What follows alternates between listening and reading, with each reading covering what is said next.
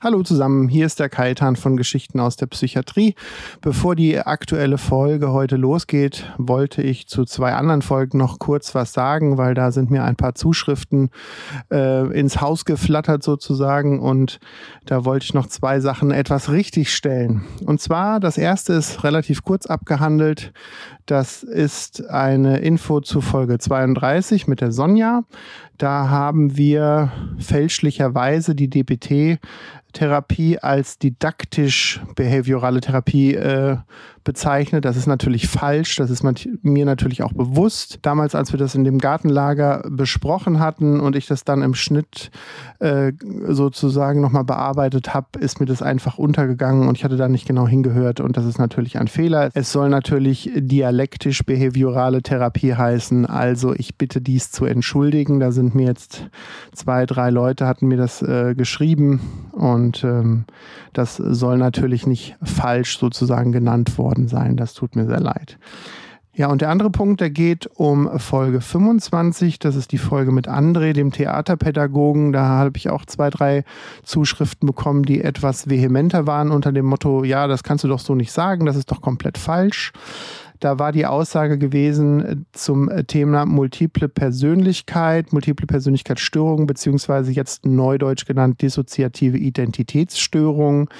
Da ging es darum, dass ich gesagt hatte, dass das ein super seltenes Krankheitsbild ist. Ähm, die Aussage bezieht sich ganz klar auf meine Erfahrungen. Ähm, ich würde sogar sagen, dass ich im klinischen Bild ähm, das auch immer noch so unterschreiben würde. Dennoch gibt es neue Studien, die erst wenige Jahre alt sind, die mir tatsächlich nicht ganz bewusst waren und auch bekannt waren. Und es ist so, dass die DIS, also die dissoziative Identitätsstörung, erst seit 2022 auch unter dem Namen über die WHO im ICD-11 sozusagen aufgenommen worden ist und ähm, die Anzahl derer, die diese Krankheit haben, wohl ungefähr bei der Höhe liegt von Menschen, die auch an Schizophrenie erkrankt sind. Also man spricht da von 1 bis anderthalb Prozent der Allgemeinbevölkerung. Ich kann in dem Kontext einfach nur sagen, das ist für mich mich ähm, eine Neuerung, also eine neue Sache, die mir einfach so noch nicht untergekommen ist. Dennoch ähm, wird da auch beschrieben, so wie ich mich jetzt eingelesen habe, dass diese Krankheit sehr schwer diagnostizierbar ist und die ganz oft auch untergeht sozusagen und auch von den Therapeuten und auch von den äh, Psychiatern, die das diagnostizieren, auch als sehr schwer wahrgenommen wird, das zu diagnostizieren, weil andere Krankheiten da vorgelagert sozusagen eher ein präsenteres Bild abgeben, bevor man auf die Diagnose DIS auch kommt. Es wird gesagt, dass wohl 5% der stationären psychiatrischen Patienten und Patientinnen sozusagen auch diese Krankheit haben. Ich muss aber auch aus meinem Klinikalltag sagen, mir ist das einfach, und da bleibe ich so ein bisschen bei meiner Aussage, einfach sehr, sehr wenig bis gar nicht untergekommen. Und das soll aber nicht heißen, dass ich jetzt auch mit den Informationen im Nachhinein behaupten würde, dass die Krankheit selten ist. Sie ist scheinbar nicht so selten, wie ich das selber wahrnehme. Da habe ich mich also so ein bisschen weitergebildet. Aber ähm, es ist halt, wie gesagt, schwer zu diagnostizieren und auch schwer im psychiatrischen Gesamtbild sozusagen zu erkennen. Deswegen habe ich mir überlegt, würde ich auch diesen Aufruf oder diese Verbesserung, die ich jetzt gerade einspreche, würde ich gerne dazu nutzen, dass ähm, einfach doch mal ein wirklich diagnostizierter DIS-Patient sich doch bei mir bitte melden solle.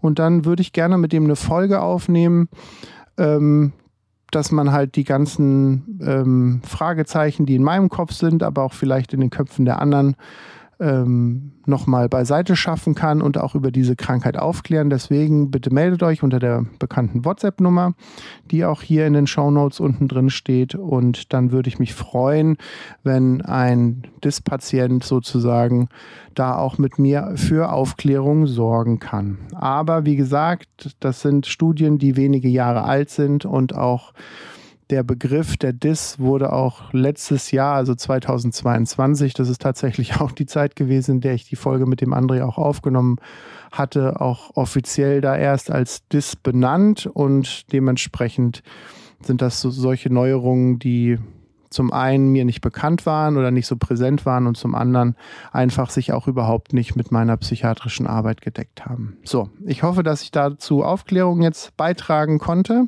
Wie gesagt, meldet euch, wenn ihr DIS-Patient seid und damit auch diagnostiziert seid, weil ich würde da gerne auch über eure Erfahrungen in der Psychiatrie oder auch äh, über die Erfahrungen bei der Diagnosestellung sprechen. Und ansonsten wünsche ich euch heute dann viel Spaß mit der Folge mit meiner Cousine Roxana. Das war eine sehr spezielle Folge für mich, aber das werdet ihr gleich hören und deswegen viel Spaß mit einer neuen Folge Geschichten aus der Psychiatrie und jetzt geht's los. Bis dann. Tschüss. Live aus dem Keller einer Psychiatrie. Alles das, was sonst hinter verschlossenen Türen stattfindet. Mal lustig, mal dramatisch und mal traurig. Echtes Klinikpersonal plaudert aus seinem Alltag. Jetzt bei einer neuen Folge Geschichten aus der Psychiatrie. Herzlich willkommen zu einer neuen Folge Geschichten aus der Psychiatrie. Und äh, heute kommt was ganz, ganz Skurriles primär auf mich zu.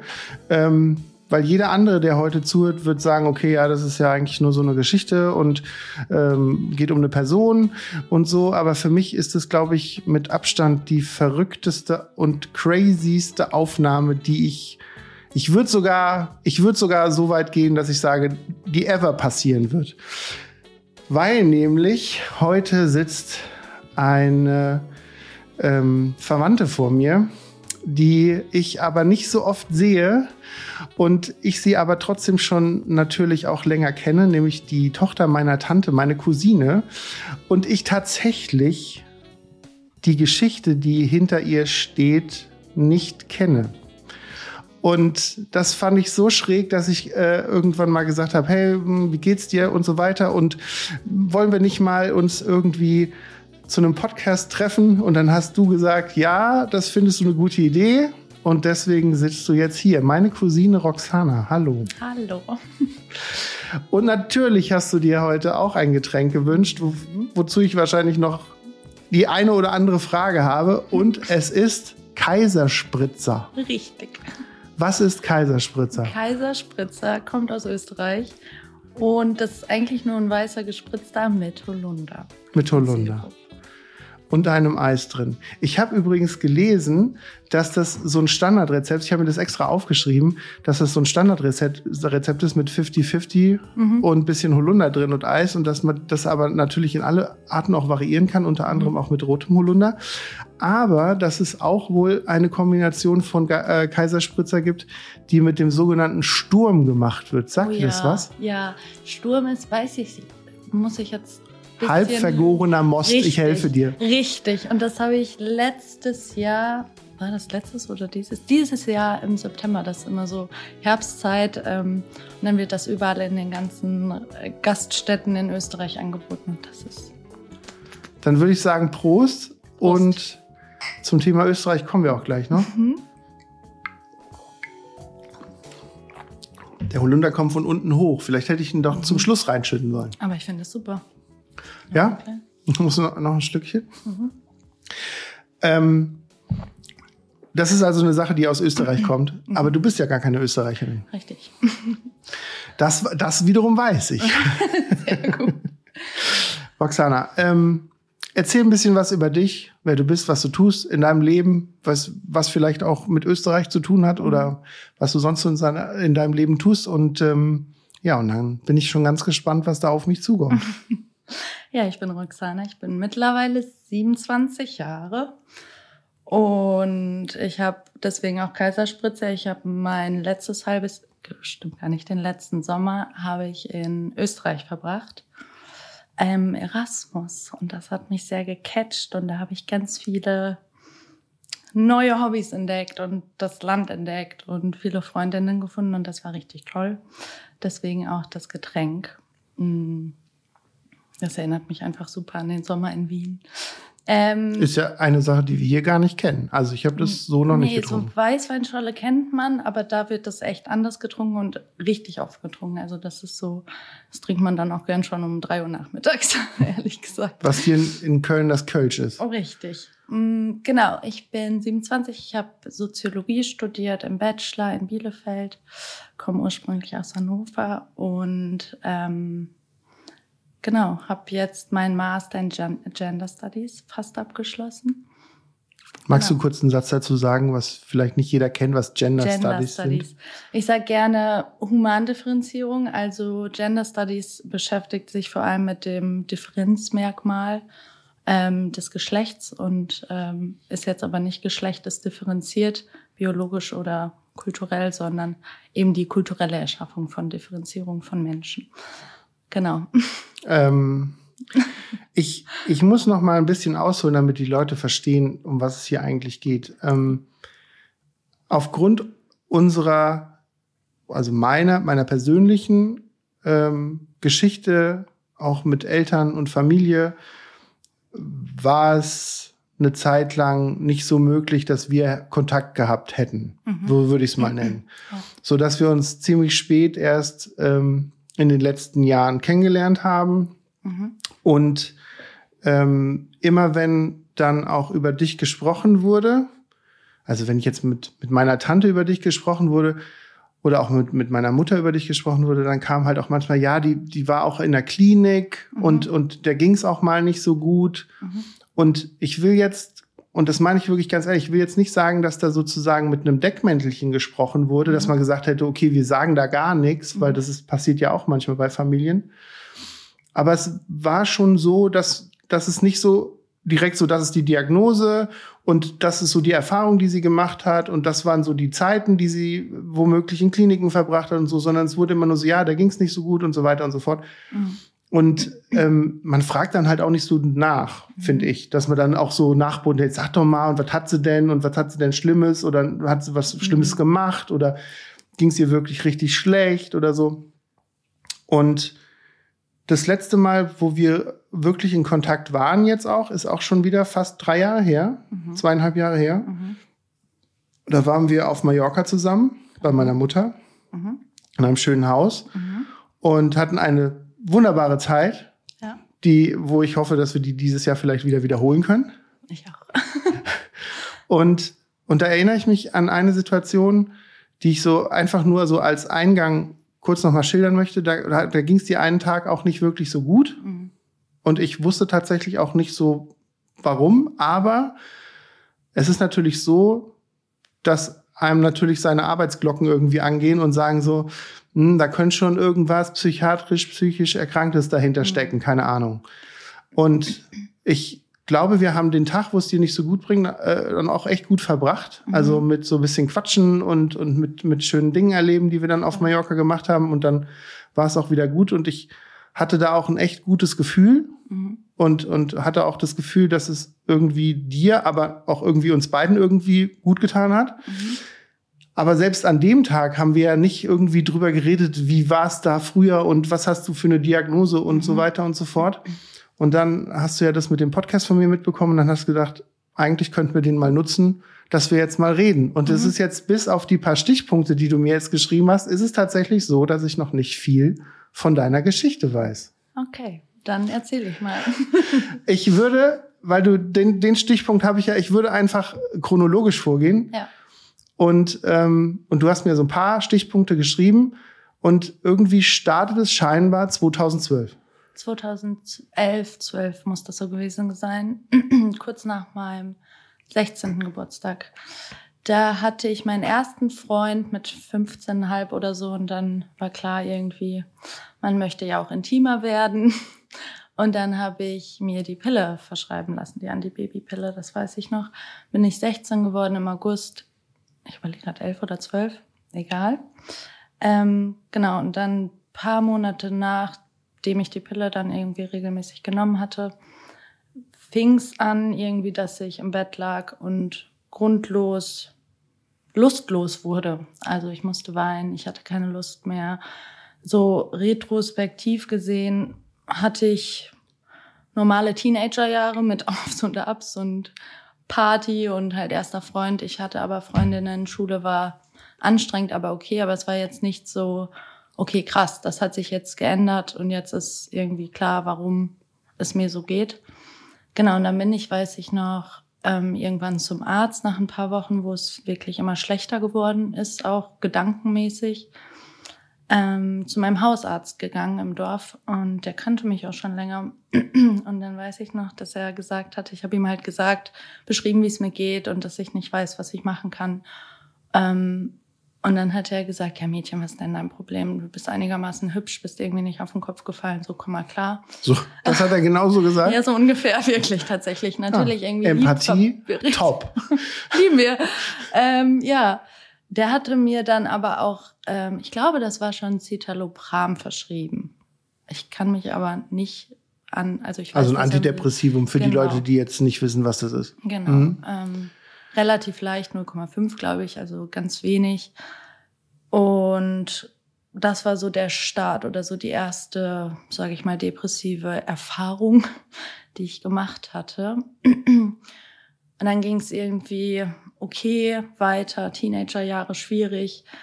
Aber ich habe so gemerkt immer wieder, dass ich in so Krisen gekommen bin, wo ich wirklich mit mir sehr gekämpft habe, also jetzt so außerordentlich gekämpft habe irgendwie, dass ich angefangen habe, mich so zu hassen, dass ich irgendwie so Ausfälle bekommen habe, wirklich so Wutanfälle mir gegenüber, dass ich mich geschlagen habe, mir an den Haaren gezogen habe.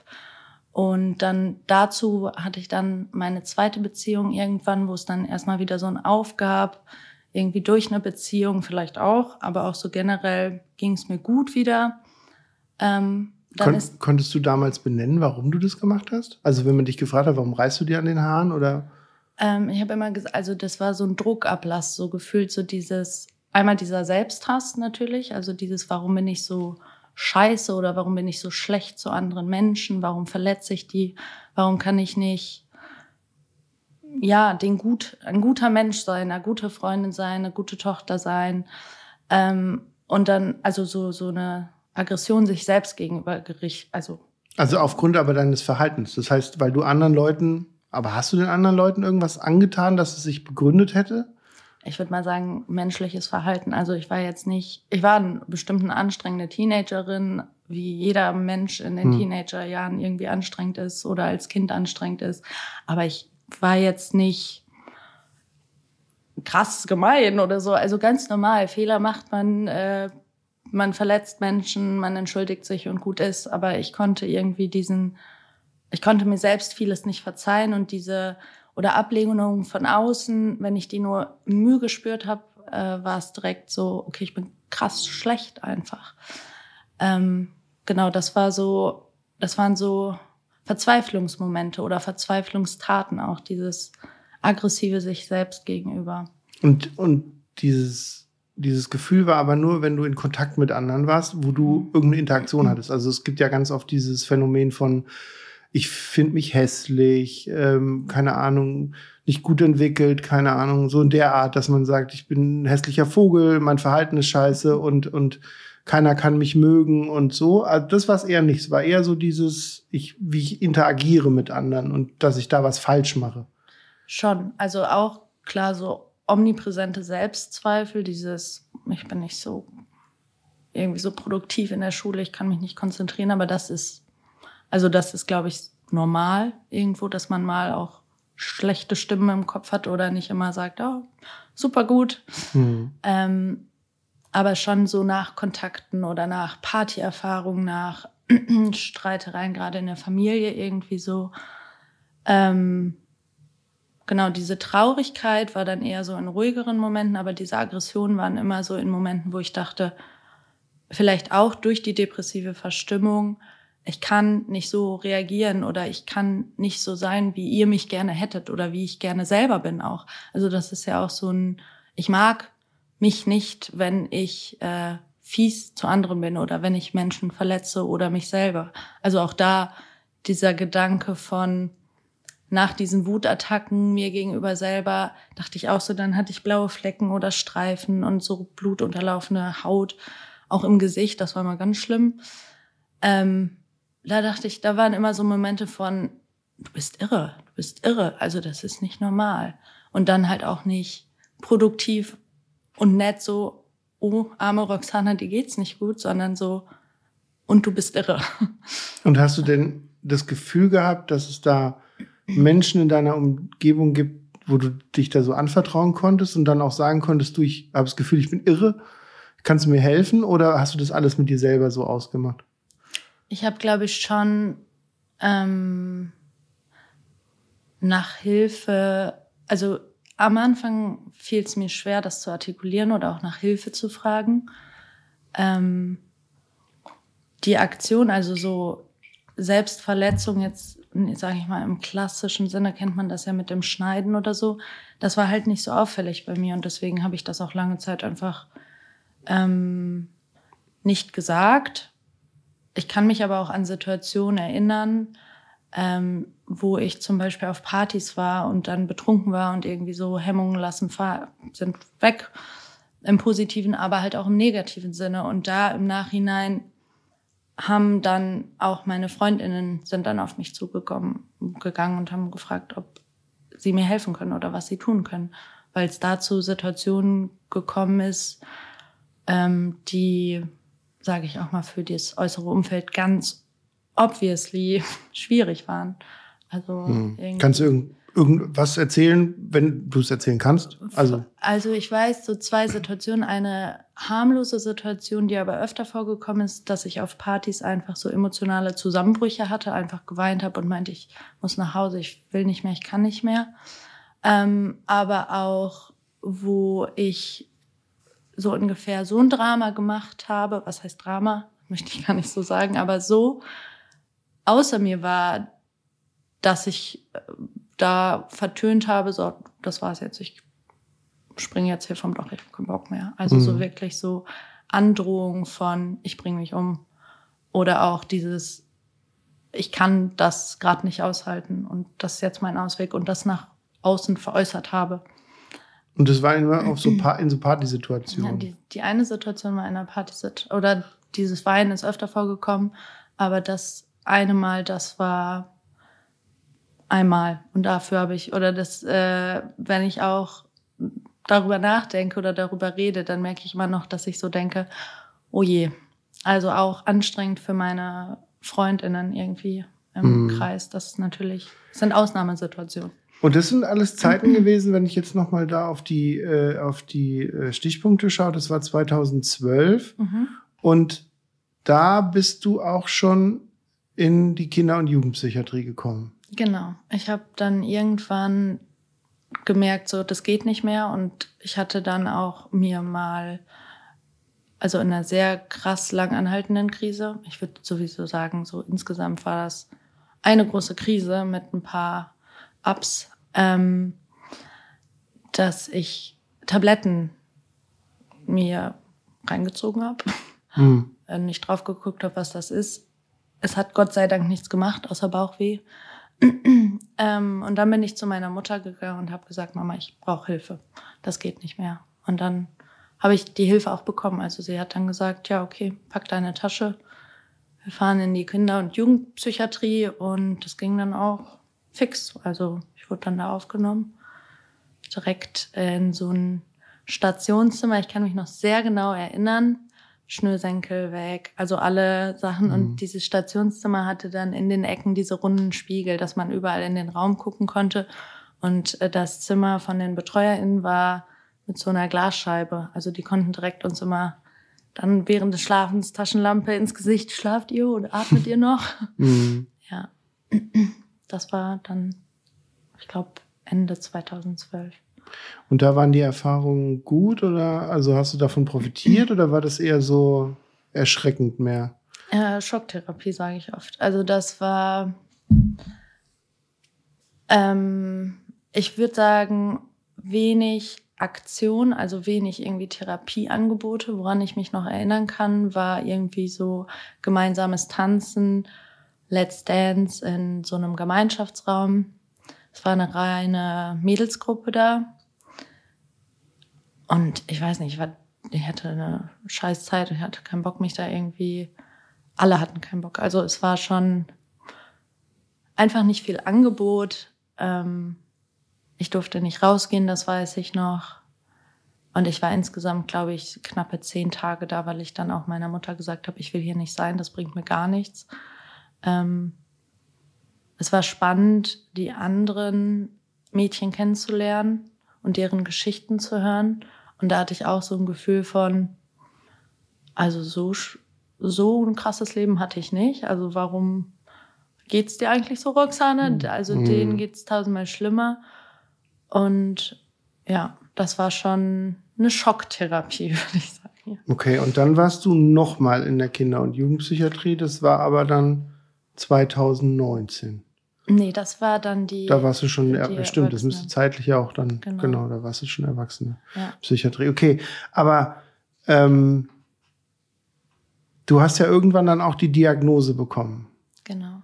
Und man muss sagen, muss mich da vielleicht dann verbessern, wenn ich da ganz falsch liege, aber soweit ich das mitbekomme, gibt man in der Kinder- und Jugendpsychiatrie ja ungern mal eine klare Diagnose, weil man ja auch die, die Kinder sozusagen, gerade wenn es noch in dieser Charakterentwicklungszeit ist, auch nicht brandmarken will mit dem, keine Ahnung, der ist zehn Jahre alt und hat schon eine Depression oder mhm. so, sondern es kann ja auch einfach nur eine Verstimmung sein, die sich dann sozusagen wieder lax gesagt verwächst sozusagen mhm. oder halt einfach die sich dann anders entwickelt, so dass man dann wirklich erst so mit mit 18 drüber nachdenkt, auch klare Diagnosen zu äußern. Und da hast du dann auch eine bekommen. Genau, also in der Kinder- und Jugendtherapie haben die das äh, vermutet oder haben gesagt, das ist auf jeden Fall eine schwere depressive Episode. Und dann später, ich habe dann irgendwie natürlich auch eine Therapie angefangen, jahrelang, war das dann so, ja, chronische Depression irgendwie.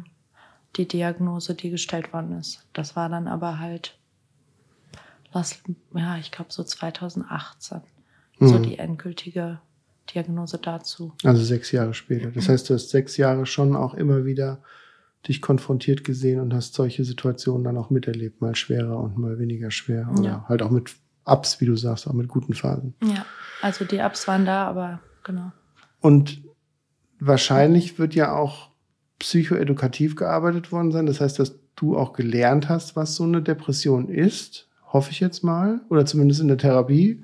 Mhm. Ähm, kannst du dich damit denn klar identifizieren, dass du sagst, die Diagnose, die passt, das ist genau das, was ich habe? Oder sagst du eigentlich, sind da noch andere Anteile drin?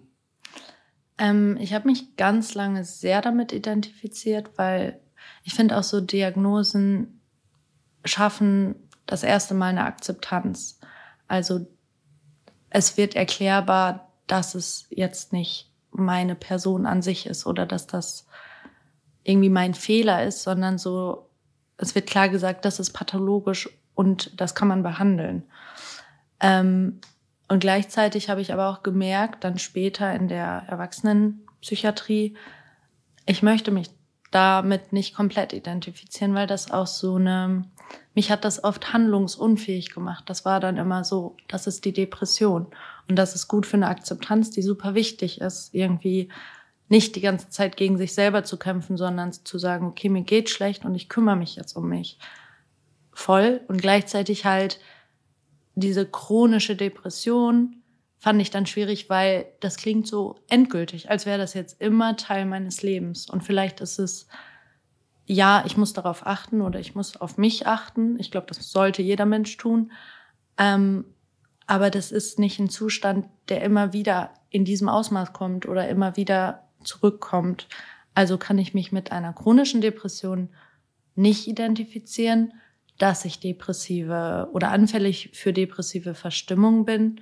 Definitiv. Und dann später in der Erwachsenenpsychiatrie, sage ich mal, mm, wurde dann auch äh, eine leichte bipolare Störung, ich glaube Typ 3, also jetzt nicht wirklich mit krass manischen Phasen und dann krass depressiven Phasen, sondern so, ja, passt aber schon, dass diese Highs von mir dann auch sehr high sind oder dass ich dann aus einer Depression rauskomme und direkt, ich weiß noch, am Ende der, des Therapie- oder Klinikaufenthaltes in der Erwachsenen, also 2019, saß ich dann da vor meinen BetreuerInnen und meiner Psychiaterin und habe denen dann erzählt, ja, und jetzt kaufe ich mir Ratten, weil ich will irgendwie ein Projekt und ich habe das jetzt schon aus der Klinik raus organisiert und ich schreibe jetzt direkt meine Bachelorarbeit fertig und dies, das, das.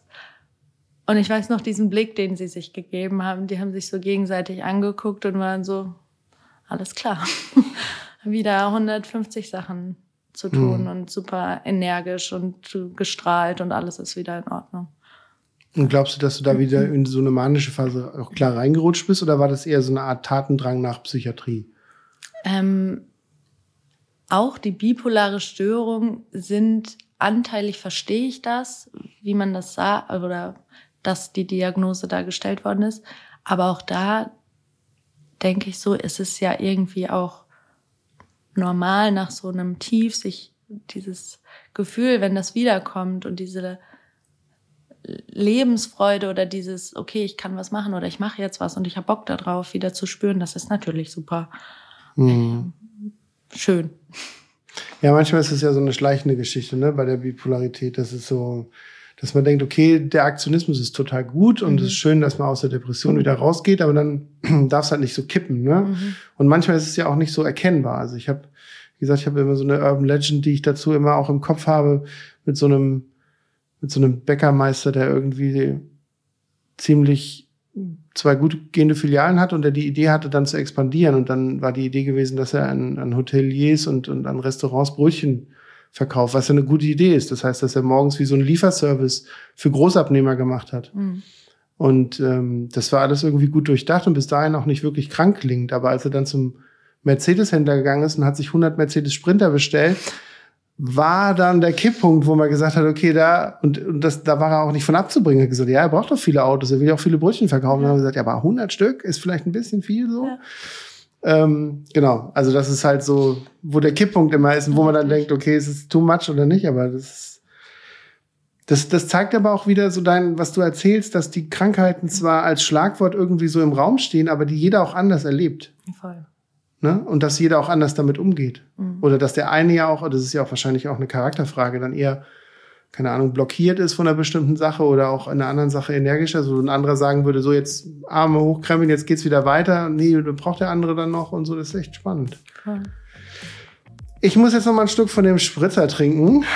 Oder muss man, gibt's da nicht so ein österreichisches Wort für? Oder sagen die immer, ich hätte gerne ein, ich hätte gerne Kaiserspritzer. Oder, ja, das sagen die schon, oder einen gespritzten. Also, oder einen gespritzten. Ich, ich, kann das leider nicht in Dialekt so gut.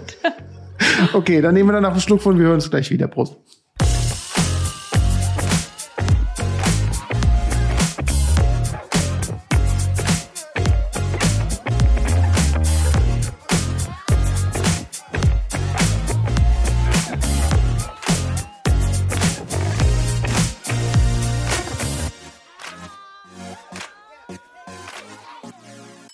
So, da sind wir wieder die Pausen wieder zum Lachen genutzt. Ist dann doch öfter schon so. Ich liebe das. Ähm, zum Thema Erwachsenenpsychiatrie, in der du ja auch warst, wo du auch die Diagnosen bekommen hast. Da wollte ich noch mal so ein bisschen fragen, wie du das erlebt hast, auch mit der Tatsache, als du dann reingekommen bist und dich damit auseinandersetzen musstest, okay, jetzt bin ich wieder in der Psychiatrie. Wie war da so, als du reinkamst und als du die ersten Kontakte hattest mit den Ärzten und wie hast du das aufgenommen und wie hat es auch deine Familie aufgenommen? Also unsere Familie aufgenommen. Oh. ähm, also ich weiß, dass ich nicht äh, gewollt gewollt, also diesmal nicht so, ich brauche Hilfe, bitte helft mir, äh, sondern mein Ex-Partner hat irgendwann meine Selbstaggression mitbekommen und hat gesagt, das geht nicht mehr und das kann ich und will das auch nicht tragen. Und deswegen war das Ankommen da relativ schwierig für mich. Also das war schon so ein bisschen so, wollen Sie hier bleiben? Also gehen Sie bitte alleine hier rein und nicht irgendwie zwangsmäßig. Ähm, und das weiß ich noch, dass mir dann Medikamente gegeben worden sind. Natürlich mit meinem, ich nehme die. Mit deinem Einverständnis. Mit meinem Einverständnis. Mhm. Ähm, um mich zu beruhigen, weil ich completely aufgelöst war. Also ich war ähm, einfach überfordert mit der Situation wieder in der Psychiatrie zu sein. Und durch die schwierigen Erfahrungen in der Kinder- und Jugendpsychiatrie, wo ich mich gar nicht wohl gefühlt habe oder auch irgendwie keine Erfolge oder mich irgendwie dachte, okay, das hat mir was gebracht, außer halt der Schock, ähm, war ich so ein bisschen skeptisch, wie das denn abläuft. Also was da angeboten wird und wie man drauf, ja, oder ja, was, was mir an die Hand gegeben werden könnte. Ähm, was mich so wundert, wenn ich gerade fragen darf, du sagst, dein Ex-Partner hat dich da reingebracht. Mhm. Hättest du, wenn du eine ganz andere Meinung dazu gehabt hättest, nicht einfach sagen können, ja, Arschlecken, ich bleib hier nicht, was soll der Quatsch? Oder wärst du erst gar nicht hingegangen? Oder hattest du dann doch schon so ein inneres Gefühl von, naja, so ganz ohne Grund würde er es nicht gesagt haben?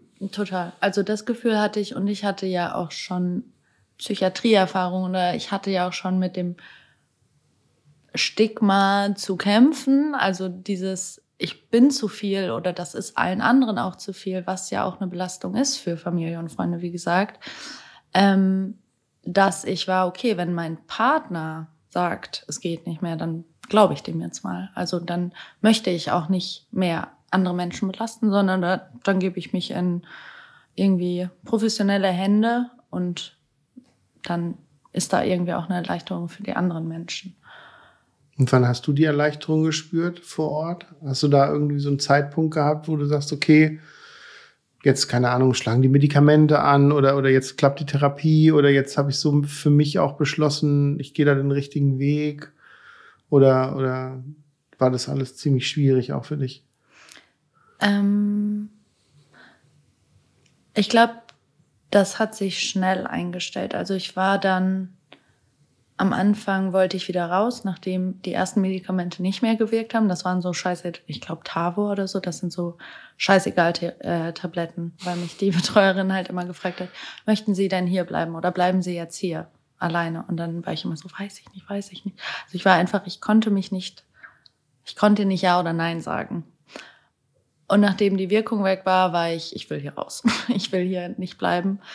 Ähm, aber nach ein paar Tagen und wo dann die ersten Gespräche stattgefunden haben und auch Gruppentherapien und einfach dieses, dieser Alltag in der Therapie, die, äh, in der Klinik, der so getaktet ist, dass, dass einem das gut tut. Man muss sich darum kümmern, dass man aufsteht und zum Frühstück geht und dass man pünktlich zu den Sessions irgendwo ist aber man muss sich nicht um Essen kümmern, man muss sich nicht darum kümmern, dass die Bachelorarbeit geschrieben wird, dass man funktionieren muss, dass man irgendwie mit anderen Menschen klarkommt, sondern einfach, man darf sein und man darf auf dem Flur in Tränen ausbrechen und es ist alles in Ordnung. Also das habe ich dann schnell so eine Erleichterung gespürt nach den ersten Tagen. Hm. Ja, das ist das, was, was wir, also was ich ja bei meiner Arbeit tagtäglich sehe, dass wir immer wieder Leute dann haben, also ich habe gerade vor kurzem wieder eine Situation gehabt, da hieß es dann, ähm, eine Neuaufnahme kam und dann hat man, kam man ins Gespräch und dann hat die gesagt, ich habe eine Woche Zeit.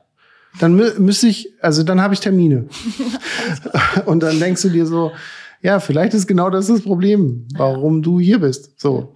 Und ähm, dass, dass dieses drauf einlassen oder auch ganz oft höre ich den Satz, ja, heute ist ja noch nichts passiert, es war ja nur ein Arzt da und dann, ja, das ist vielleicht genau das Ding. Also es sollte vielleicht auch nicht so viel passieren. Also klar ist diese Taktung, die dann so anläuft, aber auch meistens gerade, wenn dann mhm. zum Wochenende eine Notaufnahme kommt, dass man dann sagt, ja, am Sonntag springen dich halt keine drei Psychotherapeuten an und wollen mit dir jeweils ein Gespräch führen, sondern erstmal ankommen, erstmal Ruhe reinkriegen, dann langsam in den Trott kommen und dann diese Leerlaufzeiten, die du ja auch beschrieben hast, dann auch für sich nutzen, dass man mhm. dann und, und wenn du nur die Wand anguckst oder so, aber das kann man ja auch für sich nutzen. So. Mhm, total.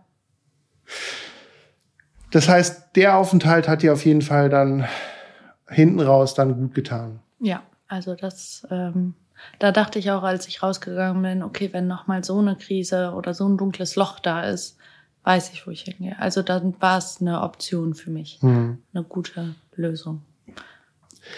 Du hattest mir auch Stichpunkte aufgeschrieben, die du gerne selber auch gleich erzählen darfst, wo und das wird ja wahrscheinlich auch inhaltlich sozusagen aus der Klinik auch so ein bisschen kommen und aus der Therapiezeit, dass du mir Tipps im Umgang der Krankheit aufgeschrieben hast, wo du sagst, das sind so Dinge, die du für dich rausgefunden hast, die dir gut getan haben. Mhm. Ähm, möchtest du darüber sprechen? Du hast zum Beispiel geschrieben, es ging da um Meditation sogar. Ja. Meditation habe ich relativ spät für mich entdeckt, also dann sogar ein Jahr nach dem Klinikaufenthalt. Aber ähm, Meditieren ist halt, also dieses Akzeptanz zum Beispiel, also oder auch die Gefühle, die da hochkommen, die kommen ja nicht. Also für mich hat sich das früher vor ein paar Jahren immer angefühlt wie Klack, Schalter umgelegt und plötzlich bin ich wütend oder plötzlich bin ich traurig und zwar richtig traurig oder plötzlich bin ich super glücklich und es war immer so ein out of nowhere, also ganz unvorhersehbar. Und Meditation hilft dir einfach oft, sich selber zu beobachten und auch nicht zu werten. Also wenn ich zum Beispiel ähm, negative Gedanken über mich habe, die dann nicht zu glauben, sondern erstmal weiß ich dann, okay, da sind gerade negative Gedanken über dich, über das Leben, whatever.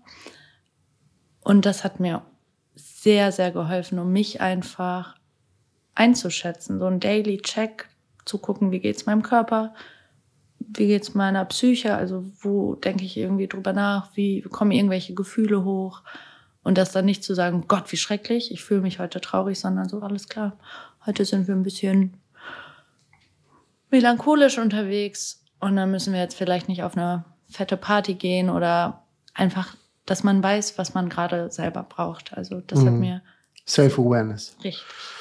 Ja, das äh, berichten viele dass, dass, dass man da aber auch erstmal so wie die, wie sagt man so schon, die Antennen wieder ausrichten muss für, um sowas zu spüren. Total. Ja. Weil das geht ja ganz oft in so einem Alltagsstress total unter. Mhm. Dann hast du mir noch ein Stichwort aufgeschrieben, was auch total matcht mit den Erfahrungen, die alle anderen Patienten machen, nämlich, dass du bei körperlichen Dingen viel rausziehen konntest für dich. Total. Also auch in extremen Situationen, zum Beispiel, wenn man eine Angst spürt oder eine Trauer, wenn da ein Gefühl kommt, was ziemlich krass ist.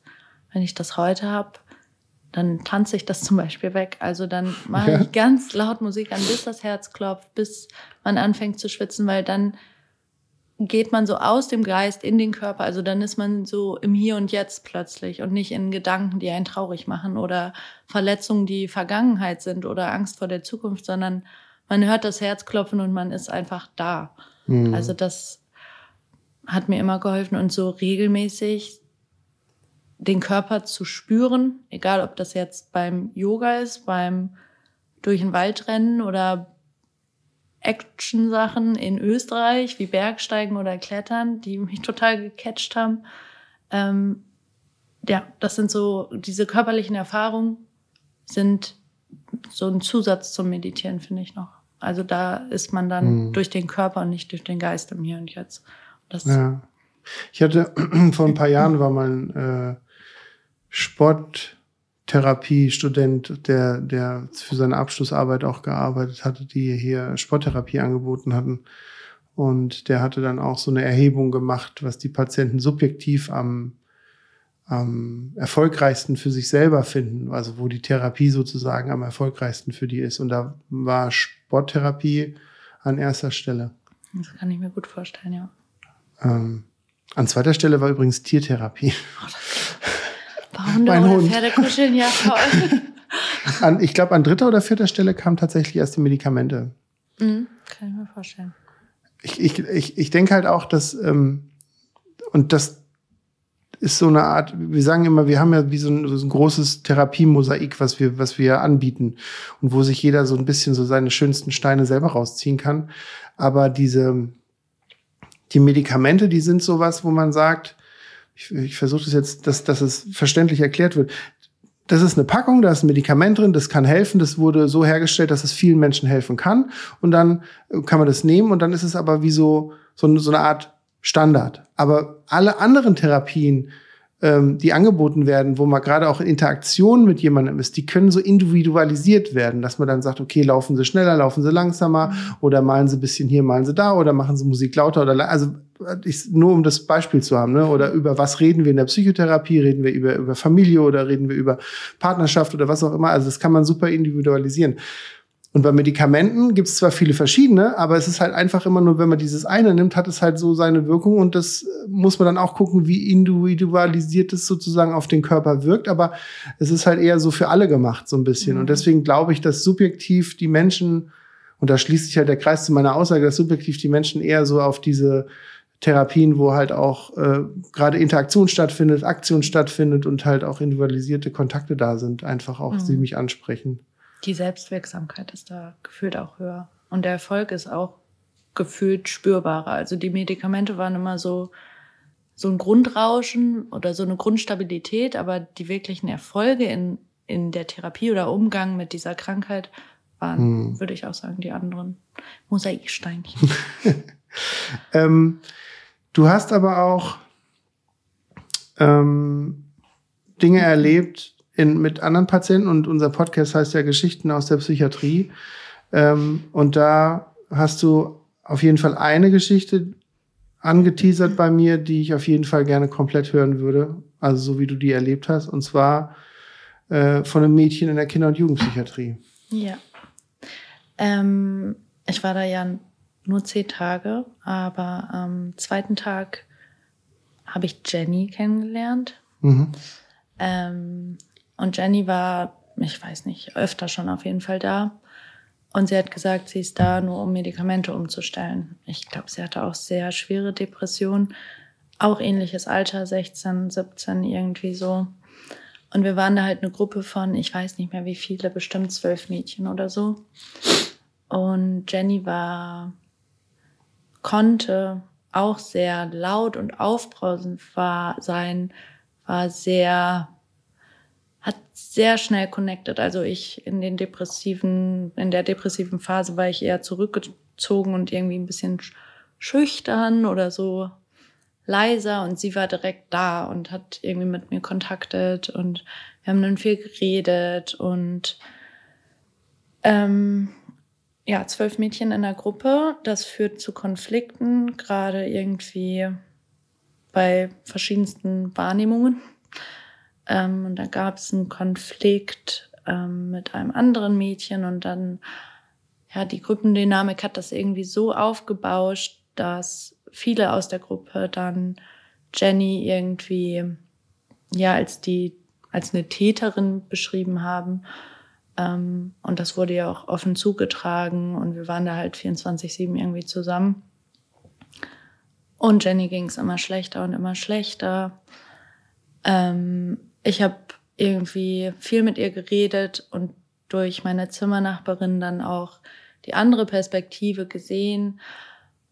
Ähm, Finde es also schwierige Situation, einfach Gruppendynamiken, Teenagerinnen.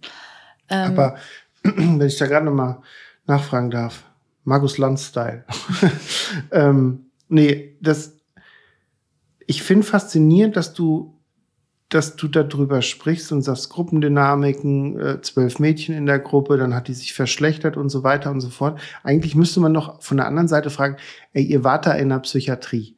Ihr hattet alle eure Probleme und ihr solltet da gesund werden und solltet da Therapien machen und so. Und trotzdem ist aber so eine Jugendgruppendynamik, Sozialkomponente so viel mehr präsenter mhm. als dieses ganze Psychiatriekonstrukt drumrum. Also ja, auch für dich. Ich meine, dadurch, dass du, also auch das, was du so sendest, so vom Gefühl, was du redest, also was du mir erzählst gerade, das wirkt schon so, dass du so richtig into diesem Gefühl warst und es nicht darum ging, was hat der Pfleger heute gesagt und was hat der Arzt gestern gesagt und helfen die Tabletten, mhm. sondern eher so, was haben wir so, wir Mädels so in der Gruppe gemacht. Finde ich total faszinierend. Voll. Ich muss auch sagen, ich kann mich wenig an irgendwie Gespräche mit Therapeutinnen oder so erinnern. Tatsächlich sind diese Gruppen oder die Freundinnen, die ich da für eine kurze Zeit hatte, irgendwie sehr präsent. Also das waren so, das ist meine Therapie von oder Therapieerfahrung oder Klinikerfahrung, mhm. Kinder- und Jugendtherapie. Ja. Ähm, ja, wie gesagt, Jenny ging schlechter. Ich habe dann irgendwann meine Mutter überreden können, mich bitte aus der Klinik zu holen. Ähm, ich wurde dann abgeholt und wir hatten dann ein bisschen Kontakt und irgendwann nicht mehr. Und dann hat mir meine Zimmernachbarin ähm, geschrieben, dass ich Jenny irgendwie ein paar, ich glaube eine Woche später, als ich dann da entlassen worden bin, wo die Situation immer noch sehr ho hochgekocht war. Also das hat sich nicht entspannt, auch nach Tagen nicht. Das war so ein bisschen eingeschossen auf Jenny, Jenny und alle waren irgendwie da. Ähm, dass Jenny sich dann vor den Zug geschmissen hatte. Und ähm, das hat mich ganz schön mitgenommen im Nachhinein. Also ich weiß auch, dass wir in der Gruppe eine spooky Abendbeschäftigung war, dass ähm, viele immer darüber geredet haben, okay, am nächsten Tag machen wir das so und so und wir sagen den PflegerInnen, wir machen das und das, aber dann gehen wir zum Bahnhof und schmeißen uns vor den Zug. Ja, und das war schon heftig. Also irgendwie. wollten alle zusammen das machen. Ja, so. also das wurde immer gesagt oder dann, ja, wir machen das morgen. Also das wurde ständig darüber geredet einfach. Mhm. Ja, das war crazy. Auf jeden und, Fall. und hast, ich meine, dir ging es mhm. danach sicher schlecht, mhm. aber hast du das auch so für dich, also dir sozusagen selber die Schuld gegeben, dass du gesagt hast, Jenny hat sich wegen mir und, und weil ich da auch mitgewirkt habe in dem Kontext? Oder hast du eher gesagt, die anderen haben dafür gesorgt, weil ich hatte ja noch guten Kontakt mit ihr und hat mit ihr noch gesprochen und so? es war schon so Schuldgefühle von, warum habe ich nicht klarer den anderen gesagt, die sollen das lassen? Warum habe ich nicht klarer gesagt, hey, ja, natürlich hat Jenny was Blödes gesagt oder was Blödes gemacht, aber machen wir alle ständig zum Beispiel. Also das war schon ein Vorwurf, den ich mir gemacht habe. Das hattest du, glaube ich, auch in dem Stichpunkt, den Stichpunkt geschrieben, hätte ich etwas besser machen können, genau. hast du geschrieben. Ja, das war eine lange, lange Zeit eine Frage. Jetzt weiß ich natürlich, dass, dass man da nichts hätte. Also das ist eine Entscheidung.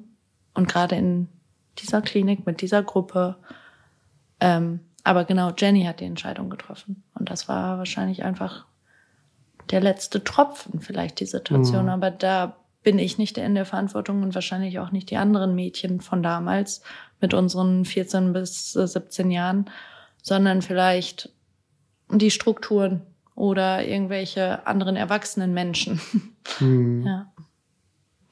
Naja, ich meine, das soll nicht entschuldigend klingen, aber wenn man erstmal in so einer Einrichtung angekommen ist, hat man ja schon Probleme, die mhm. behandelt werden Voll. müssen, so, ne? Also, das ist ja. ja, wahrscheinlich auch, auch wenn, wenn, wenn viele Eltern, und ich kann da ja noch nicht so mitreden, weil meine Kids noch klein sind, aber ich kann mir schon so aus der Erfahrung, äh, aus der Klinik bei mir und ähm, dass Eltern da schon auch nicht ganz unschuldig sind, so sage ich jetzt mal, und dass die halt auch, ja, es ist einfach eine schwierige Situation, wenn man Kinder da hat, auch in dem Alter und wenn die dann halt auch jugendlich sind, dass sie dann ganz andere auch pubertäre Probleme haben und so, aber wenn es dann noch mal noch mal mehr ist, so dass man dann in so einer Klinik ist, dann kann sowas gerade als so eine Kurzschlusssituation dann auch passieren, ne? Ja.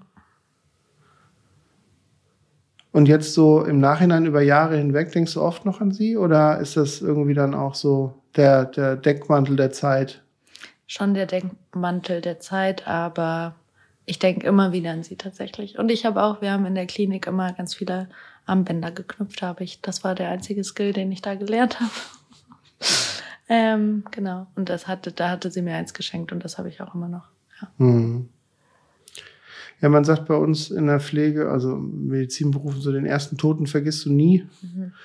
Und äh, ich hatte in einem meiner Podcasts, ich glaube, es war so Ende der ersten Staffel oder so, habe ich auch so äh, erzählt und, und da habe ich auch über die erste Tote gesprochen, die ich gefunden hatte. Und das ist auch eine Sache, die ich habe das Gefühl, äh, war es so, dass ich ein halbes Jahr später noch die Augen zugemacht, also ein halbes Jahr nachdem das passierte, die Augen zugemacht habe und die Bilder gesehen habe. Einfach mhm. weil das zu krass, also prägt.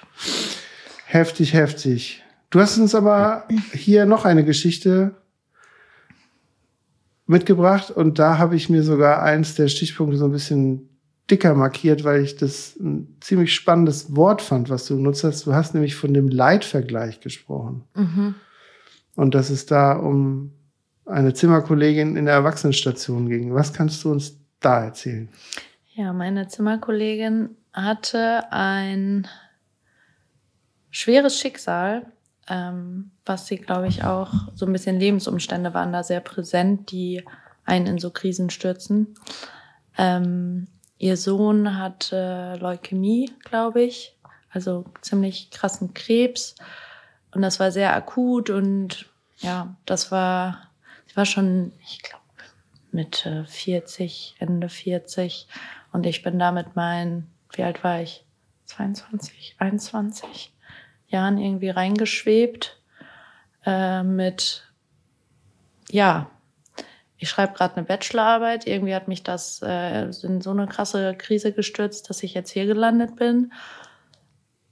Und das hat zu Problemen geführt. Also das, ich hatte echt das Gefühl, sie hatte sehr groß, sie hat mir das dann auch ziemlich schnell, ziemlich klar gesagt, dass sie glaubt, dass ich nicht verdient hätte, hier zu sein und dass ihr Leid irgendwie ähm, mehr Berechtigung hätte.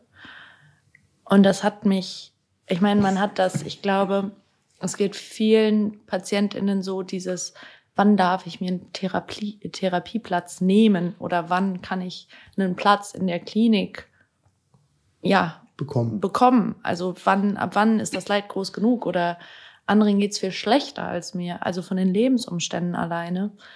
Äh, und das hat da richtig reingehauen bei mir. Also das war, ich habe gedacht, ja, ich bin hier absolut, du hast vollkommen recht. Dein, deine Lebenssituation ist tausendmal schlimmer als meine. Mhm. Ähm, Genau, aber da hatte ich dann irgendwie nach ein paar Wochen mit meiner Psychiaterin drüber geredet und, und dann wurde das Thema dann auch ganz gut bearbeitet und das war dann im Endeffekt auch ein Learning für mich. Aber ja, das war schwierig auszuhalten und generell war es immer sehr viel meine Leidensgeschichte, deine Leidensgeschichte, Parallelen, Unterschiede oder wo ist es dann mehr, wo wiegt es mehr? Und das ja, das ist mhm. schwierig auszuhalten.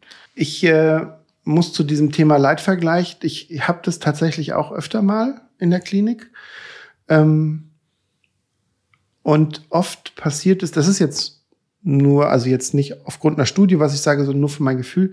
Oft ist es so, dass gerade wenn PatientInnen neu kommen und dann so in den ersten eins, zwei Tagen so eine Art Bewertung machen und sagen, ja, die sind ja alle nicht so krank wie ich. ich mir geht's richtig schlecht, deswegen bin ich ja jetzt auch hierher gekommen, so. Wo man dann immer sagt, woher kommt erstmal dieser Gedankengang? Also jetzt mal versucht wertfrei, weil es schwierig ist, sowas wertfrei zu nehmen, wo man dann sagt so, also Entschuldigung, also ganz ehrlich, äh, Sie kennen hier noch nicht alle 25 Patienten. Wie können Sie sich denn bitte so ein Urteil erlauben? Ähm, und wo man dann auch immer sagt, was, was ist das für ein, für ein Krankheitshintergrund? Und letztendlich ist mein Satz dann ganz oft, also in dieser Situation, aber auch in anderen Situationen, wo es darum geht, der ist kränker als ich oder ich bin nicht so krank, gibt ja auch Leute, die sagen, ich glaube, ich sollte besser wieder gehen und so. Und dann sage ich immer erstmal, prinzipiell ist hier keiner umsonst. Ja, oder auch wenn dann gesagt wird, keine Ahnung, ich habe Angst vor dem oder wieso verhält er sich so oder was ist das, warum macht er das? Wo ich immer sage, ihnen ist schon bewusst, wo sie hier sind. Also, ja, also das ist, wir sind ja nicht im Hotel und, mhm. und wenn einer schnarcht, kriegen sie ein anderes Zimmer, sondern das ist, was auch oft ein Problem ist, aber das ist wirklich so eine Sache, wo, wo man oft auch drüber reden muss, ne? wo man dann auch die Leute untereinander so ein bisschen sensibel drauf machen muss. Und, und, und auch ähm, auf der einen Seite, was es in dir ja ausgelöst hat, sozusagen, dass du sagst, ja, stimmt, die Frau hat recht. Mhm. Aber auf der anderen Seite man sagen muss, warum hat die Frau eigentlich warum ist sie so übergriffig dir gegenüber? Die kennt dich kaum. Mhm. Und, und sagt dir dann so einen Satz, mhm. weißt du? Total. Weil vielleicht erzählst du ja auch nicht alles, weißt du? Vielleicht sagst du ja, gut, ich habe Probleme beim Bachelor und ich habe deswegen schlechte Stimmung. Aber stimmt das? Weiß sie das? Ist mhm. das die volle Wahrheit oder die ganze Wahrheit? Mhm. Ja, das ist immer so eine Sache. Du hattest, bevor wir so in die letzte Kurve gehen, hattest du mir gesagt, du hast auch eine Frage an mich. Mhm. Und die Frage lese ich oder die Fragen lese ich mal vor. Die erste Frage war, wie ist es für dich, ehemalige Patientinnen im öffentlichen Raum zu begegnen? Und gibt es da einen besten Umgang? Ja. Ähm, ich glaube, weiß ich jetzt nicht, ich könnte mir vorstellen, dass es für dich sogar einfacher ist als Betroffene und nicht als die, die auf der anderen Seite ist, weil du kannst ähm, da ja auch ziemlich wertfrei und so dran gehen. Das kann ich natürlich auch, aber theoretisch ist für mich erstmal der Kontakt so, dass ich dem gegenüberstehe wie jedem anderen Menschen, ob krank oder nicht krank, da mache ich ja auch keinen Unterschied. Also versuche ich natürlich keinen Unterschied zu machen. Aber ähm, es ist halt so, dass gerade wenn man auf der pflegerischen Seite oder auf der Medizin, also auf der Krankenhausseite steht sozusagen, mhm. was immer so ein bisschen blöd klingt, aber wenn man halt also als da zum Geldverdienen hingeht und nicht zum Gesundwerden, ähm, dann versuche ich gerade weil wir ja auch eine Gebietsaufnahme haben. Das heißt, wir nehmen nach Postleitzahlen auf. Mhm. Das heißt, ich wohne ja auch in dem gleichen Gebiet, wo die Patienten der Postleitzahlen sind, die wir aufnehmen. Also theoretisch ist die Chance ja groß, dass sozusagen mein Nachbar ja ein potenzieller Patient ist. Crazy. Und ich gehe damit immer so um, und das sage ich den Leuten auch, auch wenn die mich danach ein bisschen schräg fragen, weil so Situationen hatte ich auch schon, dass ich die gar nicht grüße. Und dann ist die Frage, warum grüße ich die nicht? Sage ich, weil ich keine Situation hervorbeschwören will, die er nicht handeln kann. Weil wenn der zum Beispiel irgendwie mit einem Freund unterwegs ist oder mit einer Bekannten oder mit seiner Mutter und ich sag so, hallo, na, wie geht's? Schwierig. Dann sagt er, sag mal, woher kennst du den? Mhm. Ja? Wenn, meistens ist es so, und das habe ich jetzt vor kurzem, also gerade vorgestern war es wieder so, ähm, ist einer an mir vorbeigelaufen der Patient war und wir und unsere Blicke treffen und so mhm. und dann wird einfach nur so so mhm. wortlos genickt so. ja. Ne, weiß Bescheid so. und und wir beide wissen, woher wir uns kennen und wir Reden kennen uns und finden es okay. Also ich meine, ich also was ich ja nicht habe, ist, dass ich aktiv zu Patienten hingehe. Also könnte ich ja auch machen, ne? dass ich dann sehe einen auf dem, keine Ahnung, auf dem, an der Straße und sage dann so, ey, Gude, wie geht's? Und so weiter. Das mache ich ja jetzt auch nicht. Mhm. Ne? Das ist ja auch ein bisschen schwierig. Mhm. Aber so ungefähr. Das finde ich einen guten Umgang. Ähm, ich würde sagen, wir hören uns gleich wieder. Ich muss noch einen Schluck trinken, weil ich habe gerade ziemlich husten müssen. Und dann gehen wir in die letzte Runde. Ich habe nämlich noch mal komische Fragen an dich. Okay, ich bin gespannt.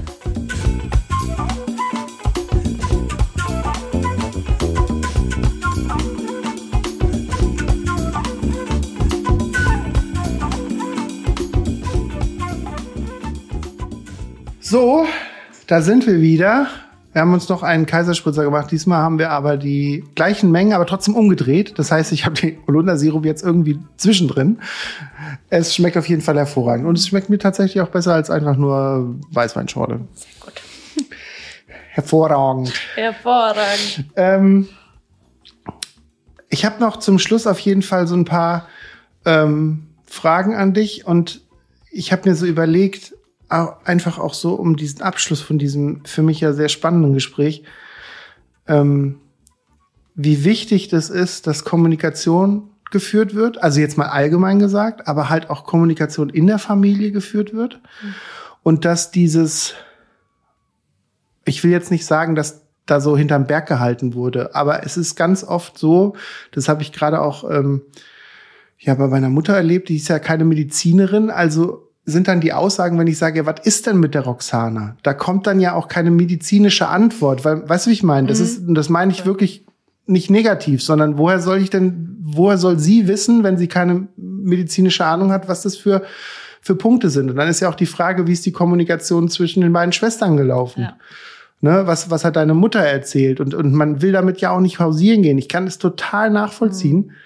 Und da ist halt auch der Punkt, wo wir dann die Katze sich sozusagen in den Schwanz beißen, wo wir bei einem Podcast sitzen, der zur Entstigmatisierung ja eigentlich da ist, wo man dann eigentlich sagt, ey Leute, sag doch einfach, was ist. Wenn du dir beim Skifahren das Bein gebrochen hättest, hättest du es auch erzählt. Das ist immer dieses plakative Ski-Beinbruch, also was ich immer so nehme. Mhm. Bein, Beinbruchproblem beim Skifahren, ne? Also dann hätte das jeder erzählt und hätte gesagt, ja, ist kein Problem. Ja. Aber man geht halt nicht so gerne damit hausieren, wenn das Kind in der KJP war und dann später in der Erwachsenen. Und du hast ja so viel positive Dinge auch rausgezogen. Ich meine, du bist ja mhm. sozusagen einen sehr äh, guten Weg gegangen, auch im Sinne der Gesundung und auch in der Selbstfindung und in dem, wie du damit umgehst, wie du schon sagst, du hörst auf die kleinen Zwischentöne und das bricht nicht mehr so über dich hinein Voll, ja. und so.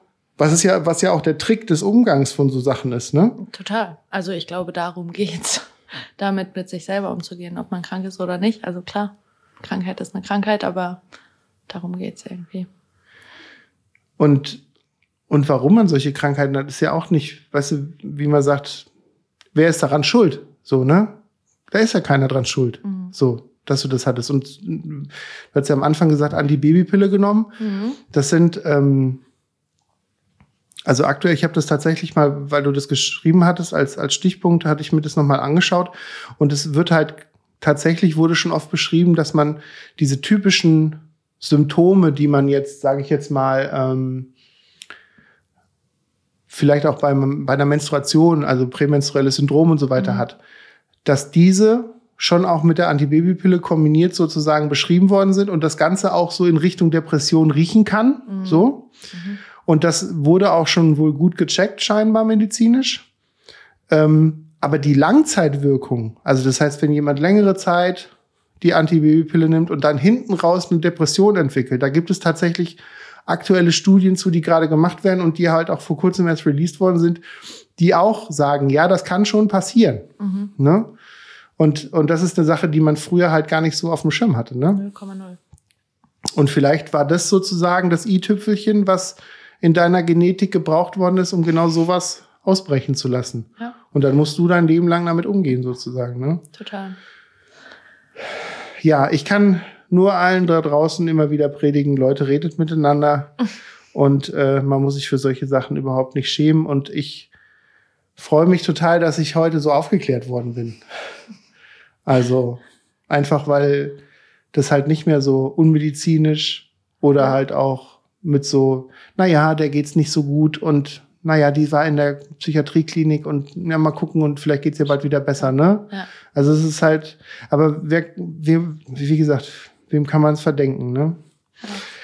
Ja. Ähm, ich habe zum Schluss auch zum Thema der Transparenz und auch, weil ich das so cool finde, dass du so selbstreflektiert jetzt geworden bist, scheinbar durch deines, deine Konfrontation mit der Krankheit, habe ich so drei Fragen mir noch überlegt, die so in die Richtung gehen. Ähm, die erste Frage wäre, was willst du deinem zehn Jahre älteren Ich mitgeben? Also deinem zehn Jahre älteren ältere. Ich. Also du in zehn Jahren. Was ich mir selber von jetzt an ja. in zehn Jahren mitgeben wollen würde. Oh, ich hoffe, du bist immer noch ganz viel draußen. Also Job voll Roxana, do it, ähm, ist auch wichtig, aber ich hoffe, du hast immer noch ganz viel Spaß und bist noch nicht im Hamsterrad.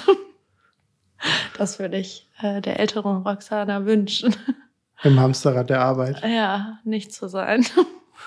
Ja. Ja, das liegt ja dann in deinen Händen. Richtig. Naja, ich, ich denke, das ist, ich, ich finde Leute, die gut selbstreflektiert sind, da hatte ich gerade letztens auch mit jemandem drüber gesprochen, dass gerade Menschen, die immer wieder auch in Kontakt mit anderen Menschen sind, die man forciert zu Selbstreflexion, dass man mhm. sagt, denken Sie über sich nach, wie können Sie es besser machen und so weiter und so fort in Ihrer Situation. Dass man dann selber halt ganz oft über sich selbst nachdenkt. Ne? Mhm. Das, also deswegen, ich glaube, dass das Leute, die in der Psychiatrie und so in so Therapeutenfunktionen arbeiten, da eher so drin sind als Leute, die so was wegmalochen. So, ja, das ne? glaube ich auch. Mm. Dann habe ich noch einen ganz lustigen, eine ganz lustige Frage für mich gefunden, die finde ich einfach ganz nett. Und zwar, ähm, mit welchem Satz würde deine Biografie beginnen? Ganz überraschend kam ich auf die Welt. Ganz überraschend. Ganz überraschend. Ich glaube, dass beschreibt mein Leben und mein tatsächliches auf die Welt kommen. Also es war sehr schnell und sehr viel und sehr, oh Gott, und jetzt bin ich da. Okay. Aber das ist, ist nicht, also ich glaube, du bist ja schon auch geplant gemacht worden, sozusagen. Auch nicht? Nein. Das nein. ist noch eine Sache, über nein, die wir nein, reden müssen. Hallo Mama, Papa. da müssen wir auch nochmal drüber reden, aber in einer anderen Folge. Das machen wir. Okay, und die letzte Frage ist, die geht, glaube ich, auch in eher so eine schmunzelnde Richtung, aber das finde ich auch ganz spannend. Mit welcher sehr engen Person, dir engen Person, würdest du niemals in den Urlaub fahren? Das kann ich nicht sagen. okay, dann lassen wir das so stehen. dann lassen wir das so stehen. Ja. Roxana, ich freue mich, dass du da warst. Ich freue mich noch viel mehr, dass wir das Wochenende noch zusammen verbringen werden. Ähm, es war ganz toll, dass du gesagt hast, du willst hier mitmachen. Für mich wahrscheinlich die verrückteste Aufnahme, die ich ever machen werde. Einfach weil es für mich so verdreht ist, dass ich eigentlich froh bin, dass ich die jetzt hinter mich gebracht habe. Und ja, ich, ich hoffe, man sieht sich vielleicht tendenziell noch mal öfter. Ja, es wäre wünschenswert. Vielen Dank für das Gespräch und die Einladung. Alles Gute dir. Danke, dir auch. Tschüss.